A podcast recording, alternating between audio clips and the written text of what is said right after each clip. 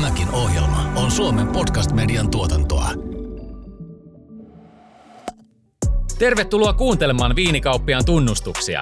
Tässä showssa puhutaan viinistä ilmiönä, mistä viinitrendit tulevat ja miten viinibisnes pyörii.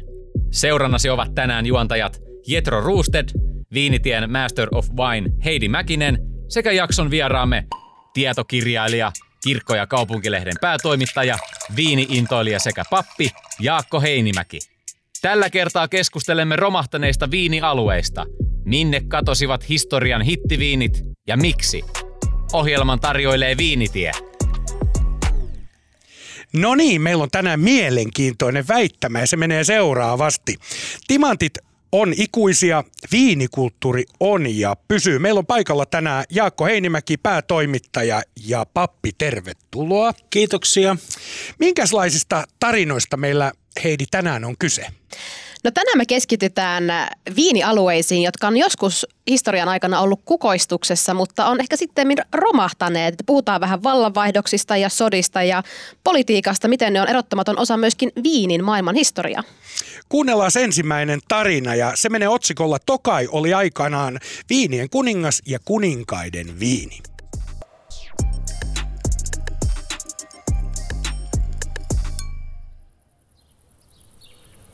Pohjois-Unkarissa sijaitseva Tokai tunnetaan jalohomeisista rypäleistä valmistetuista makeista viineistään. 1700-luvulla Tokai oli yksi Euroopan hovien rakastetuimmista viineistä, sillä Habsburgien kuninkaallissuku markkinoi Tokain kultaista nektaria pitkin Euroopan hoveja. Tokain vaikeudet alkoivat 1800-luvun lopulla, kun viiniköynnösten juuria tuhoava hyönteinen viinikirva rantautui Amerikasta Eurooppaan tuhoten lähes kaikki mantereen viinitarhat. Viinitarhojen uudelleen istutus jatkui Euroopassa pitkälle 1900-luvun puolelle. Unkarin laatuviinituotanto kuitenkin romuttui maailmansotien ja kommunistisen suunnitelmatalouden takia, kun viinitarhoilla alettiin keskittyä valtavien satomäärien tuottamiseen laadun sijaan.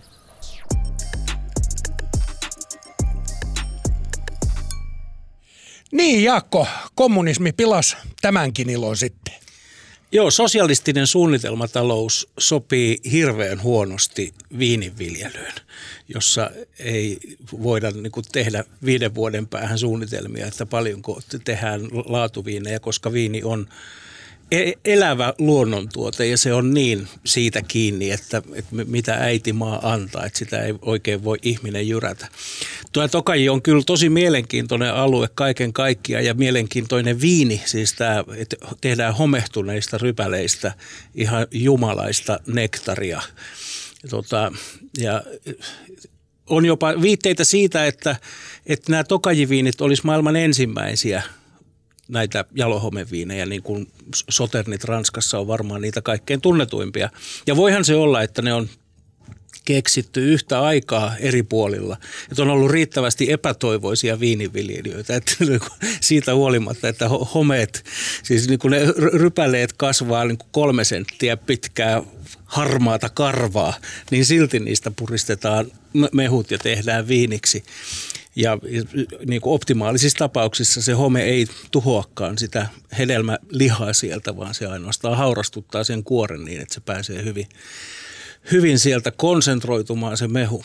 Mm. Niin, tämä jalohomeen tartuttomat rypäleethän on nimenomaan sitä, että tavallaan se jalohome tekee niihin rypäleisiin pienen reijän ja sieltä tavallaan sen reijän myötä ää, haihtuu paljon sit niinku nestettä ja vettä, mutta sillä kaikki makuaineet, sokerit ja hapot korostuu ja to- toki sinne homeesta tulee myöskin niinku ominainen maku, mikä viineissä maistuu usein tämmöisenä niinku ehkä hunajaisena tai aprikoosimarmelaadimaisena makuna. Mutta tuohon Jaakko, kun viittasit, että, että Tokai on vanhimpia alueita, missä tämmöisiä viinejä on tehty, niin Tokaihan on myöskin vanhimpia alueita, missä ylipäänsä tämmöinen niin kuin laatuluokiteltu alkuperäjärjestelmä on, on maailmassa tehty. Että se on hyvin historiallinen, merkityksellinen viinialue kyllä. Joo, joo.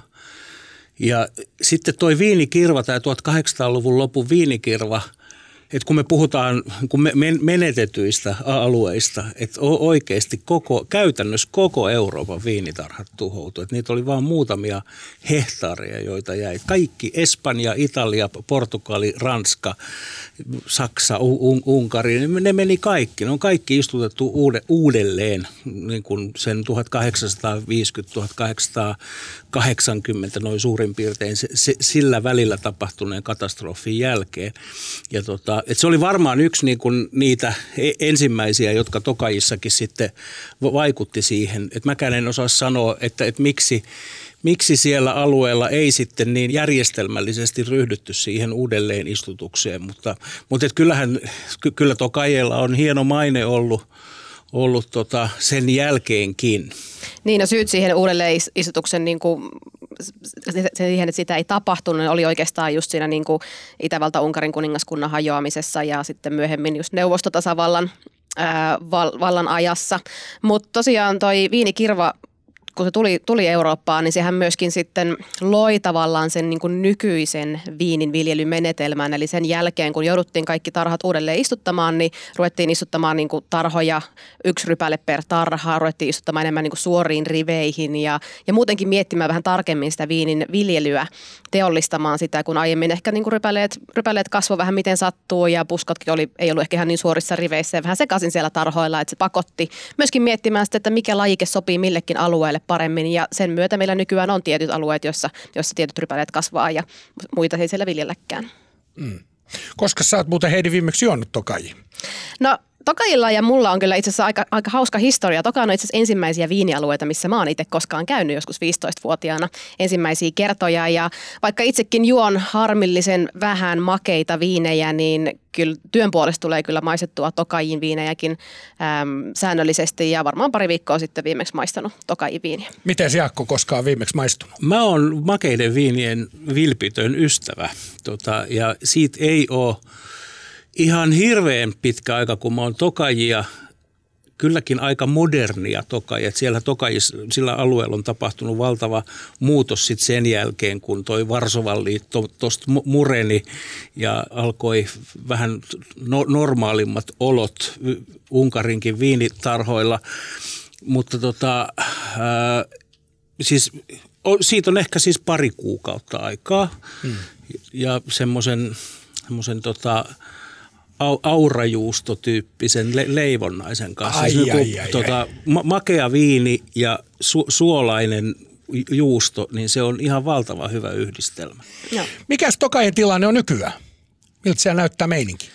Sinne mun ymmärtääkseni to, Tokajiin on aika paljon äh, investoineet just Ranskasta so, Soternin tekijät ja, ja tota, varmaan jotain muitakin, että siellä on, niin tulee semmoista niin modernia tokajia, joka itse asiassa mun mielestäni on jo vähän tylsää.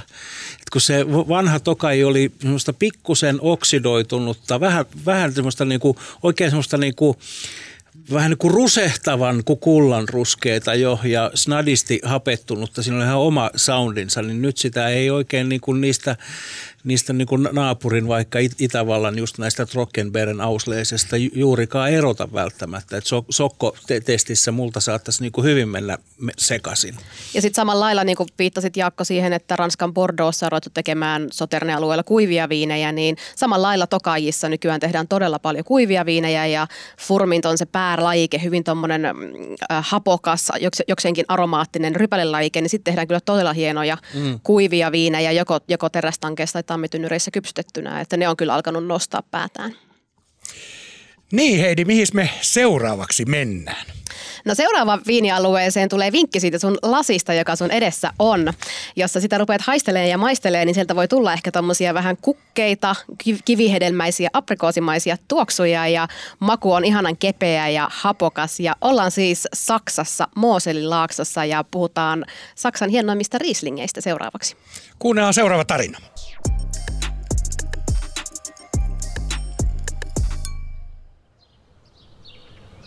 Rieslingeistään tunnetussa Saksassa sijaitsevassa Mooselin laaksossa on valmistettu viiniä jo 2000 vuoden ajan. Viinikulttuurin Mooseljoen rannoille toivat aikoinaan roomalaiset ja viinin valmistuksen perinne jatkui keskiajan munkkiluostareissa. Riesling rypäle-lajikkeena mainittiin jo 1400-luvun historian kirjoissa. 1600-luvulla Trierin arkkipiispa määräsi jopa muut rypäle-lajikkeet hävitettäväksi ylivertaisen Rieslingin tieltä. Euroopan kauppareittien varrella sijaitseva Mosel oli Euroopan hovien ja yläluokan suosiossa. Myös Titanikilla tarjoltiin Moselin viinejä. 1900-luvulla kaikki kuitenkin muuttui. Ensin viinikirvat sekä ensimmäinen maailmansota koettelivat aluetta, ja sotaa seurannut lama pakotti suuntaamaan maatalouden investoinnit ruoantuotantoon. Oikein kunnolla viinien vientiliiketoiminta romahti natsien nousun myötä, kun kauppiaina toimineet juutalaiset vietiin keskitysleireille. Saksan natsijohto yritti paikata romahtanutta vientiliiketoimintaa kannustamalla saksalaisia juomaan kotimaisia viinejä, ja suuri osa saksalaisista viinifestivaaleista ovatkin natsivallan perustamia. Toisen maailmansodan jälkeen uutta nousua haettiin myös tuottamalla edullisia, makeita sekoiteviinejä Amerikan markkinoille.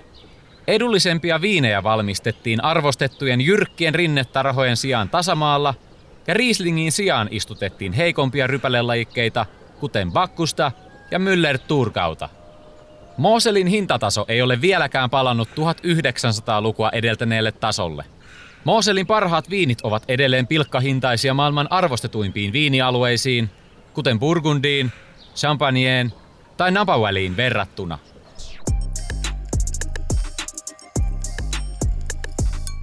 Niin Jaakko, natsit pilas senkin homma. No, hyvä viini, mutta natsit pilas. Niin. Joo, on siinä, on siinä muutakin, M- mutta tota, ky- kyllä, kyllä toi kolmannen valtakunnan pitkä varjo näkyy ilman muuta Saksan viineissä.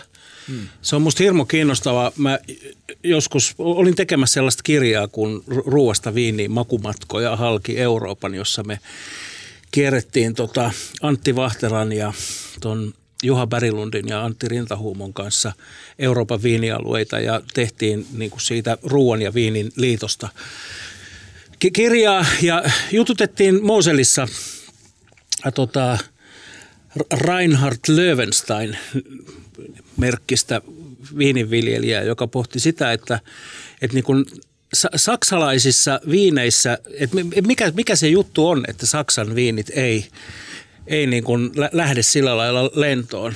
Niin kuin myöskään niin kuin kansainvälinen markkina ei innostu ollenkaan samalla tavalla kuin vaikka. Et siis siitä niin kuin Alsassiin ei ole kovin pitkä matka ja sehän on vain niin kuin sopimuskysymys, että missä ne valtakunnan rajat me, menee. Ja et, et niin kuin, et se on myös niin kuin, että saksalaisen Tämä on nyt yhden saksalaisen viiniviljelijän ja vi, viinintekijän niin kuin omaa tulkintaa, mutta se oli sitä mieltä, että, että tämä – että kun viini on sellainen tuote, jossa on niin, kuin niin paljon tämmöisestä niin kuin tunteesta ja sielusta kysymys. Itse siinä tuot, se on niin sielukas tuote ja että se, siinä on, sen ympärille on niin kuin paljon tunteisiin liittyviä asioita. Ja kun saksalaisia on kaksi kertaa pahasti vedetty, vedetty niin kuin kansana – Tota, Kölialta. Niin, nimenomaan, niin kuin, että ne on lähtenyt niin kuin tun, tunteenomaisesti. Siis eihän siinä Hitlerin nousussa ollut niin kuin järjen kanssa niin kuin mitään tekemistä, mm. vaan se oli tällainen niin kuin emo, emotionaalinen tota, vedätys. Mm. Niin, niin tämä Reinhardt oli sitä mieltä, että saksalaisista on tullut hirveän varovaisia – niin kuin tämmöisten niin kuin tunneasioiden kanssa. Ja sitten on keskittynyt niin kuin moottoreihin ja tekniikkaan. Niin kuin saksalaiset autot ja saksalaiset stereot käy kyllä kaupaksi ma- maailmanlaajuisesti, mutta saksalainen viini ei, koska se ei olekaan niin kuin tällainen tavallaan niin kuin insinöörijuttu, vaan se on, on niin kuin semmoinen asia, jossa niin kuin saksalaiset itsekin on jotenkin vähän herkillä, että, että miten me tämän asian kanssa nyt toimitaan. Tämä oli musta, musta vaan niin kuin ihan hirveän kiinnostava näkökulma saksalaisiin viineihin. Niin ja kyllähän näkee sitä, että ihmiset puhuu jotenkin ihan jotenkin ranskalaista maalaiselämää ja italialaisuutta ja italialaista ruokaa, mutta harvemmin tulee, kuulee semmoista, että ihan jotenkin saksalaisuutta tai saksalaista elämäntyyliä tai mentaliteettia. Mutta miten Heidi, tuleeko sun ostettua Moselin viinejä? Ehdottomasti tulee. Mä oon tosi suuri saksalaisten Rieslingien ystävä. Juon oikeastaan niin kuin kaikilta Saksan viinialueilta tulevia viinejä tosi paljon ja ehkä just tekin, että, että mulla on niin varaa verrattuna, verrattuna ehkä johonkin niin kuin Bordeaux ja Burgundy ja Champagne viineihin, niin noin saksalaisissa, vaikka mäkin pidän ja meidän portfoliossa on paljon niin kuin ihan huipputason tuottajia, mutta niin kuin siellä on se hintataso edelleen jotenkin niin kuin kuluttajalle järkevä, että vaikka puhutaankin niistä niin kuin huippuviineistä, että ostat kellariin muutamiksi vuosiksi kypsymään, niin silti niihin on varaa ihan eri lailla kuin johonkin niin kuin Ranskan huippuviinialueisiin. Ja esimerkiksi tämäkin tuottaja, mikä meillä on nyt lasissa, Karl Löwen, niin heillä on vielä edelleen näitä viinikirvaa edeltäviä köynnöksiä olemassa siellä tosi jyrkillä tarhoilla, joissa pitää kulkea valjaissa, että siellä ylipäänsä pysyy pystyssä. Niin siellä on paljon tuottajia, jotka on pystynyt pitämään sen tavallaan saksalaisten viinien laadun yllä koko ajan, mutta ei hekään silti pysty myymään niitä viinejään samoihin hintoihin kuin mitä sitten taas jossain muualla mm. kalleilla viinialueilla myydään. Niin. Miten se on, arvostetaanko Moselia viininä enää? Mä luulen, että Mosel on äh, niin ollut nousussa viime aikoina. Että, ja jonkinlainen Rieslingin näissä, niin kuin se, että viinissä on myös tosi paljon niin kuin brändeistä, mielikuvista kysymys ja Riesling näyttää olleen viime vuodet aika muodikas valkoinen rypäle. Niin, se on melkein synonyymi valkoviineille Suomessa ollut Joo, muutaman vuoden ajan. Tota, niin, miltä Moselin tulevaisuus näyttää? Nyt pitäisi olla krist, kristalli... Odota, mä kaivan täältä se kristallipallo, niin kurkataan koko porukka siihen.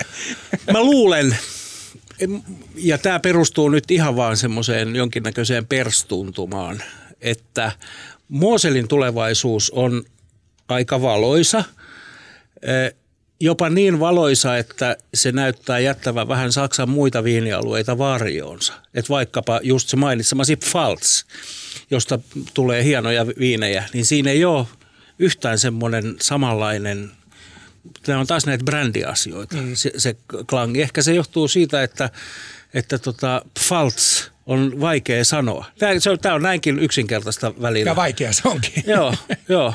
Että tota, ehkä Gewürztraminer on semmoinen. No se on että, helppo sanoa. Että se, tota, se ei käy, se, se, siitä ei voi koskaan tulla niin kuin iso hitti, koska niin kuin, paljon helpompi on just vaikka Riesling tai Merlot on helppo. Kyllä. Mutta ja myöskin ehkä Moselin niin kuin tietoisuuteen ihmisten keskuudessa auttaa se, että sehän on tosi ihanaa seutua se on niin matkustaa. Niin kaunista. Se on kaunista. Sen tehdään paljon pyörämatkoja, jokilaivan risteilyitä, kaikkea ton tyyppistä. Että tavallaan se niin kuin, siinä ehkä otetaan semmoinen just se vähän se romanttisuus, mitä, mitä Ranskassa ja Italiassa monesti on, että, että mennään sinne ja käydään, ajellaan pyörällä ja käydään vähän vierailua viinitiloilla. Että tuommoinen varmaan markkinointi auttaa myös siihen, että se tulee tunnetummaksi ihmisten keskuudessa. No jo. Haluatko enemmän irti viinistä? Viinitien Grand Cruun jäsenenä saat ensimmäisenä tiedon mielenkiintoisista pieneristä, viinimaailman parhaista löydöistä ja viinitapahtumista. Liity osoitteessa viinitie.fi.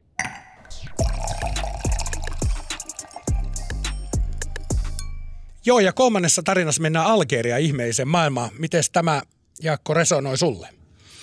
No Algeria viinimaana mulle on lähinnä tuttu vanhasta – Mä en ole edes varma, että onko mä muistan kyllä etiketin, mutta onkohan mä joskus edes, tai siis koskaan edes maistanutkaan. Vän Rouge d'Algerie, algerialainen punaviini, oli Alkon ehkä myydyimpiä punaviinejä jossain vaiheessa, siis tyyliin 70-luvulla ehkä jopa 60-luvulla, en, en tiedä, mutta ne on, noi, toi Pohjois-Afrikkahan on kyllä siis vanhaa, todella vanhaa viljelysseutua, mutta sitten siinä on monia syitä, että miksi, miksi se ei ole kuin Burgundin tai Bordeaux tai Piemonten tapainen viinin viljelysseutu nykyään.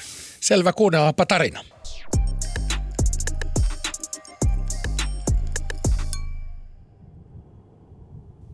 1830-luvulla Ranska miehitti merkittäviä osia Pohjois-Afrikasta. 1870-luvulla ranskalaiset ryhtyvät viljelemään alueella viiniä viinikirvan tehdessä tuhojaan Euroopassa. Parhaimmillaan Algeriassa oli 400 000 hehtaaria viinitarhoja. Algerian tärkein vientituote oli viini, ja sitä sekoitettiin Ranskassa paikallisiin viineihin. Pohjois-Afrikan kuuman ilmaston tuottamat rypäleet toivat ranskalaisiin viineihin lisää täyteläisyyttä, väriä ja alkoholia. Vielä 1960-luvulla Algeria, Tunisia ja Marokko kattoivat noin kaksi kolmasosaa kansainvälisestä viinikaupasta. mutta Algerian viinituotannon alamäki alkoi maan itsenäistyttyä vuonna 1962. Viiniala oli merkittävä työllistäjä algerialaisten keskuudessa, mutta viinin valmistuksen tietotaito oli ollut visusti ranskalaisten käsissä. Itsenäistymisen jälkeen Algeria teki Neuvostoliiton kanssa viinin vientisopimuksen, mutta huonojen sopimusehtojen vuoksi viinikulttuuri kuihtui ja viinitarhat muutettiin syötävien rypäleiden tuotantoon tai jätettiin rapistumaan.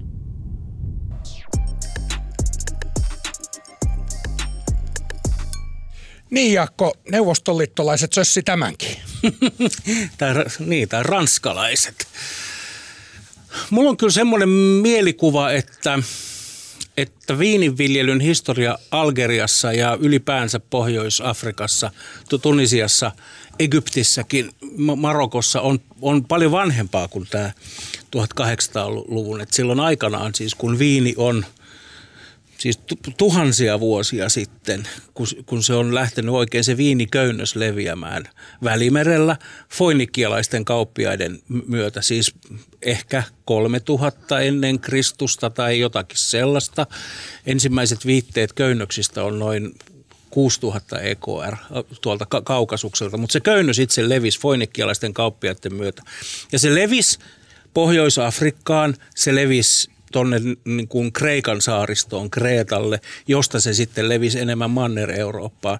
Ja viiniä viljeltiin jo antiikin aikana Afrikassa, Pohjois-Afrikassa. Mutta sitten just tämä, että kun islam alkoi, alkoi levitä niin kuin 600-700-luvulla jälkeen Kristuksen, niin silloin sitten, tämä, että tuli, sitten se viini, koska islam ja alkoholi on niin kuin varsinkin niin kuin kaikkein jotenkin tiukimpien Koranin tulkitsijoiden mukaan semmoinen no-no-tilanne, että se islam vei e, niin kuin ensin ne varhaiset köynnökset ja sitten, sitten, tota, sitten kuluu paljon aikaa ja tullaan tänne tänne niin kuin lähemmäs nykyaikoja.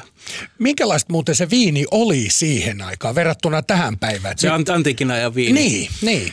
Ö, tota, ainakaan sitä ei säilytty ollenkaan niin tiiviisiin astioihin kuin nyt. Eli se viini pilaantui paljon nopeammin ja sitten sitä pilaantumisen, ma, siis niitä pilaantuneita makuja yritettiin peittää maustamalla sitä viiniä.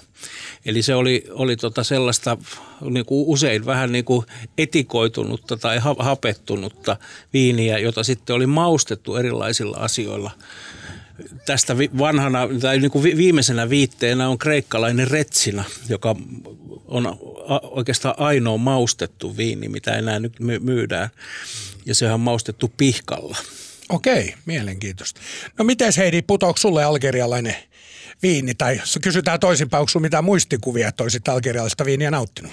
No mä oon kanssa vähän nuorempaa sukupolvea, että täytyy sanoa, että mulle se algerialainen viini tulee nimenomaan ehkä esille niissä, niissä ranskalaisissa viineissä, joita on paranneltu aikanaan vähän voimakkaammalla, kypsemmällä, tummemmalla algerialaisella viinillä. Totta kai salaa, eihän sitä kerrottu, että siellä sitä virallisesti on, missä kukaan sitä ei halua myöntää, mutta kyllähän näin oli, että niitä ranskalaisia viinejä tosiaan vähän boostattiin niillä eteläisen viineillä, mutta ei kyllä, ei kyllä algerialaisia viinejä ole kauheasti tullut kohdalle ja en ole niitä päässyt kyllä koskaan työssäni käyttämään. Niin, voiko Algeria ylipäätään palata koskaan viini, viinikartalle niin sanotusti? Mä en oikein usko. Niin. Mä, tässä on monta tekijää. Ja y- yksi on se, että, että jotta voisi niin kuin palata viinikartalle, niin se pitäisi olla ehkä vähän jotenkin hohdokkaampi se historia, koska nämä on tämmöisiä mainekysymyksiä paljon. Ja sitten tässä on sellainen asia, josta me ei ole tänään vielä puhuttu ollenkaan, mutta joka vaikuttaa tosi paljon muutoksiin viinikartoilla, on ilmaston lämpeneminen. Ja että se on, että pikemminkin ne trendaavat viinialueet löytyy pikemminkin vähän pohjoisempaa kuin yhtään etelämpää. Mutta onhan tuossa niinku muutamia viinialueita nähty. Esimerkiksi niinku oma mieli menee tuonne Espanjaan, missä on ollut perinteisesti vaikka bulkkiviinialueita. Esimerkkinä nyt Madridin länsipuolella oleva tämmöinen Sierra de Credosin vuoristo, joka on aikaisemmin tuottanut nimenomaan bulkkiviiniä, mutta siellä on nähty nyt tämmöinen tavallaan revival. Ää, nuoren sukupolven viinintekijät on, on mennyt sinne pelastamaan tarhoja, jotka on oikeastaan niinku jätetty omin nokkinensa sinne kasvamaan ja rehottamaan ja kunnostanut tarhoja, löytänyt sieltä paljon vanhoja köynnöksiä ja tekee ihan maailman maailmanluokan Grenache-rypäleistä viinejä tänä päivänä. Ää, niin tavallaan tuommoisia löytyy kyllä niin kuin Euroopasta ja ehkä tuommoisilta niin nykyään kuitenkin tunnetuilta viinimailta, mutta mä melkein, melkein taivun samaan, samaan mielipiteeseen kuin Jaakko, että Algeria voi olla ehkä vähän liian kaukana meille niin kuin varsinkin niin kuin eurooppalaisille tai länsimaalaisille kuluttajille siinä, että me nähtäisiin nähtäisi sieltä jotenkin kiinnostuttaisiin siitä taas niin kuin viinimaana, koska muuten on maailmassa niin paljon viinialueita, jotka on ehkä trendikkäämpiä. Niin Heidi, mikäs meillä on seuraava tarina? No mennään seuraavaksi Pohjois-Ranskaa ja Chablis viinialueelle. Chablis on ehkä meille suomalaisillekin tuttu alue. Sieltä on tullut paljon viinejä ja se on monelle, kaikki ehkä välttämättä tunne sitä, mistä rypäleistä Chablis tehdään, vaan tunnetaan nimenomaan se nimi Chablis. Resonoiko se sussa jotenkin, Jetro? No ei oikeastaan muuta kuin elokuvapuolelle Charles Chaplin tietysti viininä tunnen huonommin. No kuule, kuunnellaan Jetro nyt seuraavaksi tarina, että mistä on kyse, että puhutaanko näyttelijä Charles Chaplinista vai jostain ihan muusta.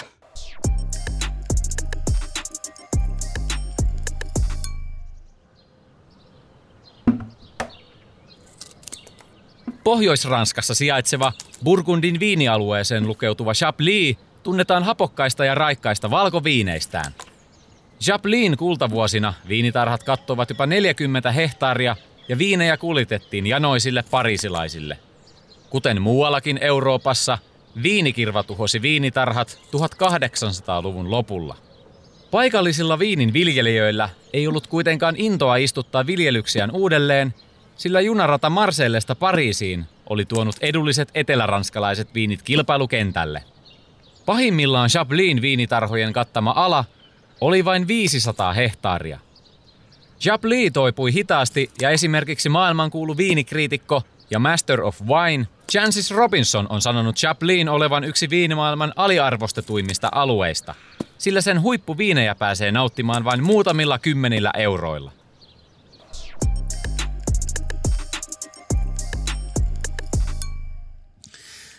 nyt on natsit pilannut yhdet viinit ja kommunistit toiset ja ranskalaiset kolmet, mutta kuka tämän sössi? Kyllä kai tämän sössi sitten noin viinikirvat. Kyllä ne, nekin penteleet ovat kimpussa. Joo, mutta ne on kyllä sössinyt niin, kun ne sössi melkein kaiken. niin, ne on joka puolella sössimät. Miten suuri ongelma se muuten tänä päivänä noin viinikirvat ylipäätään on maailmalla? Niin, no Euroopassa oikeastaan tuo viinikirva on pitkälti selätetty nimenomaan näiden amerikkalaisten resistanttien juurakoiden myötä, mihin on uudelleen istutettu ja vartettu kaikki köynnökset, mitä täällä käytetään, mutta on edelleen alueita maailmassa, missä viinikirva ei ole tehnyt tuhojaan. Ja yksi hyvä esimerkki on Australia, jossa muun muassa lähestulkoon kokonaan Etelä-Australia on säilynyt viinikirvan tuhoilta. Mutta siellä ollaan kyllä hyvin tarkkoja myöskin siitä, että kuka ja miten sinne alueelle mennään. Että karanteenisuositukset on, on tosi, tai rajoitukset on tosi tarkkoja ja muun muassa jos menee sinne viinivierailulle ja viinitiloille käymään, niin kengät pitää esimerkiksi puhdistaa tosi tarkasti, ettei vaan miltään muulta alueelta tuoda sinne sitä, sitä viinikirvaa mukanamme. Joo, tämä me ollaan nähty televisiossakin Australian rajalla. Aina kun vedetään laukku auki, niin kiinalaisilla on aina ruokaa siellä. Mutta hyvä on, että ovat tietysti tarkkana. No miten tämä itse viini Zaplis, niin miten Jaakolle maistuuko? Ma, ma, maistuu kyllä, mutta mä rupesin oikein miettimään, että olenko ikinä ostanut itse Chablita. Et, tota, mun valkoviinimaku on vähän toisen tyyppinen kuin nämä nämä tota, vanhan maailman chardonnayt. Mutta se, se, mitä mä oon juonut, niin aina se on alas mennyt ja sisällä pysynyt. Toi on hauskaa, koska tota, mä muistan joskus äh, ensimmäisiltä ravintolavuosilta, kun olin töissä vielä äh, ravintolasalissa, niin Mulla oli yksi asiakas, joka ei missään nimessä halunnut juoda chardonnayta, mutta mä onnistuin myymään hänelle Chabliita. Ja Chabliihan tehdään siis vain ja ainoastaan chardonnay-rypäleestä. ja hyvin maistuu. hyvin maistuu. No, Purkudi on kiistaton huippualue, niin miksi Chablis jää muiden Purkudi-ala-alueiden varjoon? Toi on tosi hyvä kysymys. Jotenkin se niin kuin historiaan on pakko, pakko liittyä, että Purkundissa nimenomaan siellä niin kuin Kodorilla kuuluisien kylien varrella, niin on niin pitkän aikaa sitten identifioitu ne parhaimmat tarhat ja niitä on luostarit viljellyt ja munkit viljellyt ja identifioinut ne, että mikä tuottaa parasta viiniä. Jotenkin niistä on tullut semmoinen niin maailman maine, mitä Chablis ei ole sitten koskaan ihan saanut. Ja toki, toki Chablisissa on ollut paljon muitakin vaikeuksia, eikä vaan, ei vaan sillä, että eikö niin alueen viinit olisi mainerikkaita, mutta siellä on myöskin ollut paljon, paljon niin ongelmia. Sehän on aika niin viininviljelyn rajamailla noin niin ilmastollisesti ajateltuna ja siellä ei joka vuosi ole pysty tuottamaan ää, tasapainoisia viinejä. Et joskus ne viinit on ollut vaikka turhalla hapokkaita ää, kuluttajan näkökulmasta. Vähän liian, en tiedä, ehkä jotenkin raakojakin, että en tiedä, johtuuko onko se sitä, mitä, mitä Jaakko sanoit, että nämä viinit ei ole välttämättä sun makumaailmaa, että pidätkö se yleensä vähän kypsemmän hedelmäisistä viineistä? Joo, joo kyllä. Mutta sitten tämä, että minkälainen mielikuva viinistä syntyy, siis just tämä, että ei siitä nyt hirveän pitkä matka ole sinne niin kuin Burgundin, niin kuin voisiko sanoa ydinalueille, joissa tehdään sitten paljon paljon kuuluisampia viinejä, myös niin kuin ihan saman, samasta rypälelajikkeesta, niin kuin saman tyylistä viiniä, mutta ne on sitten jo niin hinnaltaan kolminkertaisia ja maineeltaan kolmekymmenkertaisia. Että tämä, että se on ehkä vähän jotenkin hassusti syrjäinen. Mä en tiedä, että vaikuttaako sekin. En, voisiko Jetro olla, että tämä onkin, tota, että ne on viikingit, jotka sössi tämän Sabliin. Nimittäin, koska Sabliin kaupunki on vanha viikinkikaupunki, siis sikäli, että se on aluetta, jota jonka porukat oli aikanaan kelttejä. Se on paljon mahdollista. Kyllä viikingit sähläs niin kuin joo, ihan laajalla rintamalla. nimenomaan siis viikingit tuli, tuli sieltä ja niille annettiin niille viikingeille Sablin kaupunki että ne pysyisi siinä. Ja siis silloin oli jo viini köynnökset levinnyt sinne. Siis se Sablin kaupunki viiniköynnöksineen annettiin viikingeille, että ne tyytyisi siihen, eivätkä jatkaisi invaasiotaan sy- syvemmälle. Ja se on ollut siis viikinkien hallussa aikanaan kauan sitten se kaupunki ja viinitarhoineen. Ja voi olla, että nämä on sellaisia asioita, jotka jonkinlaisessa kollektiivisessa muistissa edelleen elää, että Chablis on eri maailmaa kuin Meursault. Että tota, et, et se on niinku sitä viikinki, viikinkiseutu. En mä tiedä. Mutta Paljon toi, mahdollista, niin. Nythän on ollut kurja katsoa tänä 2021 keväänä tota, Eurooppaa vahvasti koetellytta hallaa, joka on joka tuossa huhtikuun alussa suoranaisesti teki tuhoja oikeastaan niin kuin yllättävänkin etelässä, ihan jopa niin kuin Espanjassa. Ja chardonnay lajike, joka yleensä herää eloon talvihorroksestaan aika aikaisin keväällä, rupeaa tuottamaan silmuja, niin se on ikävä kyllä joutunut tämän hallan Hallan koettelemaksi ja voi hyvin olla, että 2021 vuonna esimerkiksi Ranskan Burgundissa ja Chablisissa ei juuri, juuri Chardonnayta tuoteta. Että siellä on paikotellen mennyt satoa jopa 70-90 prosenttia kaikesta tarhoista. Eli Ranskaa kurittaa Halla ja Suomeen Halla Aho. Entä nykyisten viinialueiden tulevaisuus? Kuka sössii seuraavaksi? Niin, tässä kun on puhuttu sössimisestä aika paljon, niin mitäs luulette Jaakko tai Heidi, että mikä seuraava viinialue romahtaa pahasti seuraavaksi? Tämä on aika kauheata, että joutuu ennustamaan jotain pahaa jollekin alueelle. Mutta kyllä jotenkin... Tuomiopäivän kapituli, meillä on pappi paikalla. Niin- kyllä, niin... saanko mä syntini anteeksi. Tota, ehkä nyt niinku seuraa noita maailman trendejä, niin mä luulen, että ei välttämättä romahda, mutta aika kova niinku uudistumistarve on useammalla viinialueella. Ja nyt ehkä ensimmäisenä tulee mieleen Portugalin Douron laakso. Siellä on toki fiksut viinintuottajat ruvennut jo uudistamaan ja ruvennut tuottamaan enemmän niin kuin stillejä, väkevöimättömiä valkoja punaviineja, koska väkevöityjen makeitten portviinien kysyntä maailmalla vaan laskee jatkuvasti. Et ehkä se, en toivo kenellekään romahdusta, mutta uudistumista ehdottomasti. Ja viinimaailma on monesti sellainen, että takerrutaan niihin historiallisiin. Meillä on aina mennyt kaikki hyvin ja meillä on, tämä on ollut aina suosittu viini, niin ei meidän tarvitse muuttaa mitään, mutta, mutta mun mielestä niin kuin viinin tuottajien täytyy haastaa omaa tekemistään jatkuvasti ja kehittyä. Ihan sama millä tahansa muullakin alalla, että jos olet siinä omalla mukavuusalueella jatkuvasti, niin sä voit pärjätä siinä muutaman vuoden, mutta jos et sä uudistu ja jatk- hanki koko ajan sitä uutta tietoa ja osaamista, niin sitten moni muu menee kyllä sun ohi. Ja ilmastonmuutos se tietysti väistämättä luo nyt paineen, että jotain tarvitsisi tehdä, eikö näin? Näin se on. Ja kyllä sitten yksi juttu, mä oon miettinyt, että Sampanjan se mi- mielikuva champagneista ja champagnen brändi on kyllä niin kirkas, että se, se, vo, se voidaan sössiä kyllä jollain, että jos nyt paljastuisi vaikka, että ne on lisännyt lasolia sinne Dom Perignon, niin, niin se voisi hetken aikaa kyllä hetkauttaa koko kuvio. Mutta että tähän myös tämä ilmastonmuutos va- vaikuttaa siis siihen, että, että ne olosuhteet siellä Sampanjassa – muuttuu koko aika ja kysymys on siitä, että, että, niin kun, että mikä on se kriittinen raja, niin kuin se, että kuinka paljon keskilämpötila no, nousee, koska samppanien menestystekijä on ollut se, että se on niin tosi viileä alue että se, ne kypsyy optimaalisella tavalla juuri siinä maaperässä ne köynnökset. Että sieltä alkaa tulla tulla tuota Englannista kuohuviinin tekijät, jotka alkaa tehdä niin, kuin niin hienostuneita viinejä, mitä on totuttu pitämään vain niin kuin samppanien alueella mahdolliseksi tehdä. Ja nimenomaan tämä ilmastonmuutos tulee olemaan se yksi tärkeimmistä tekijöistä, mikä pakottaa viinintekijät ja viininviljelijät uudistumaan, uudistamaan niitä tapoja toimia siellä tarhoilla ja etsimään myöskin niitä ehkä samalla alueella, mutta silti parempia sijainteja omille tarhoilleen ja miettimään sitä, että miten se tulevaisuudessa onnistuu se laadukkaan viinin valmistaminen siellä. Näin se on. Niin, tämä on nyt mielenkiintoista nähdä, mihin tämä kaikki johtaa, kun englantilaiset sössii oikein kunnolla tuo Brexitinsä kanssa.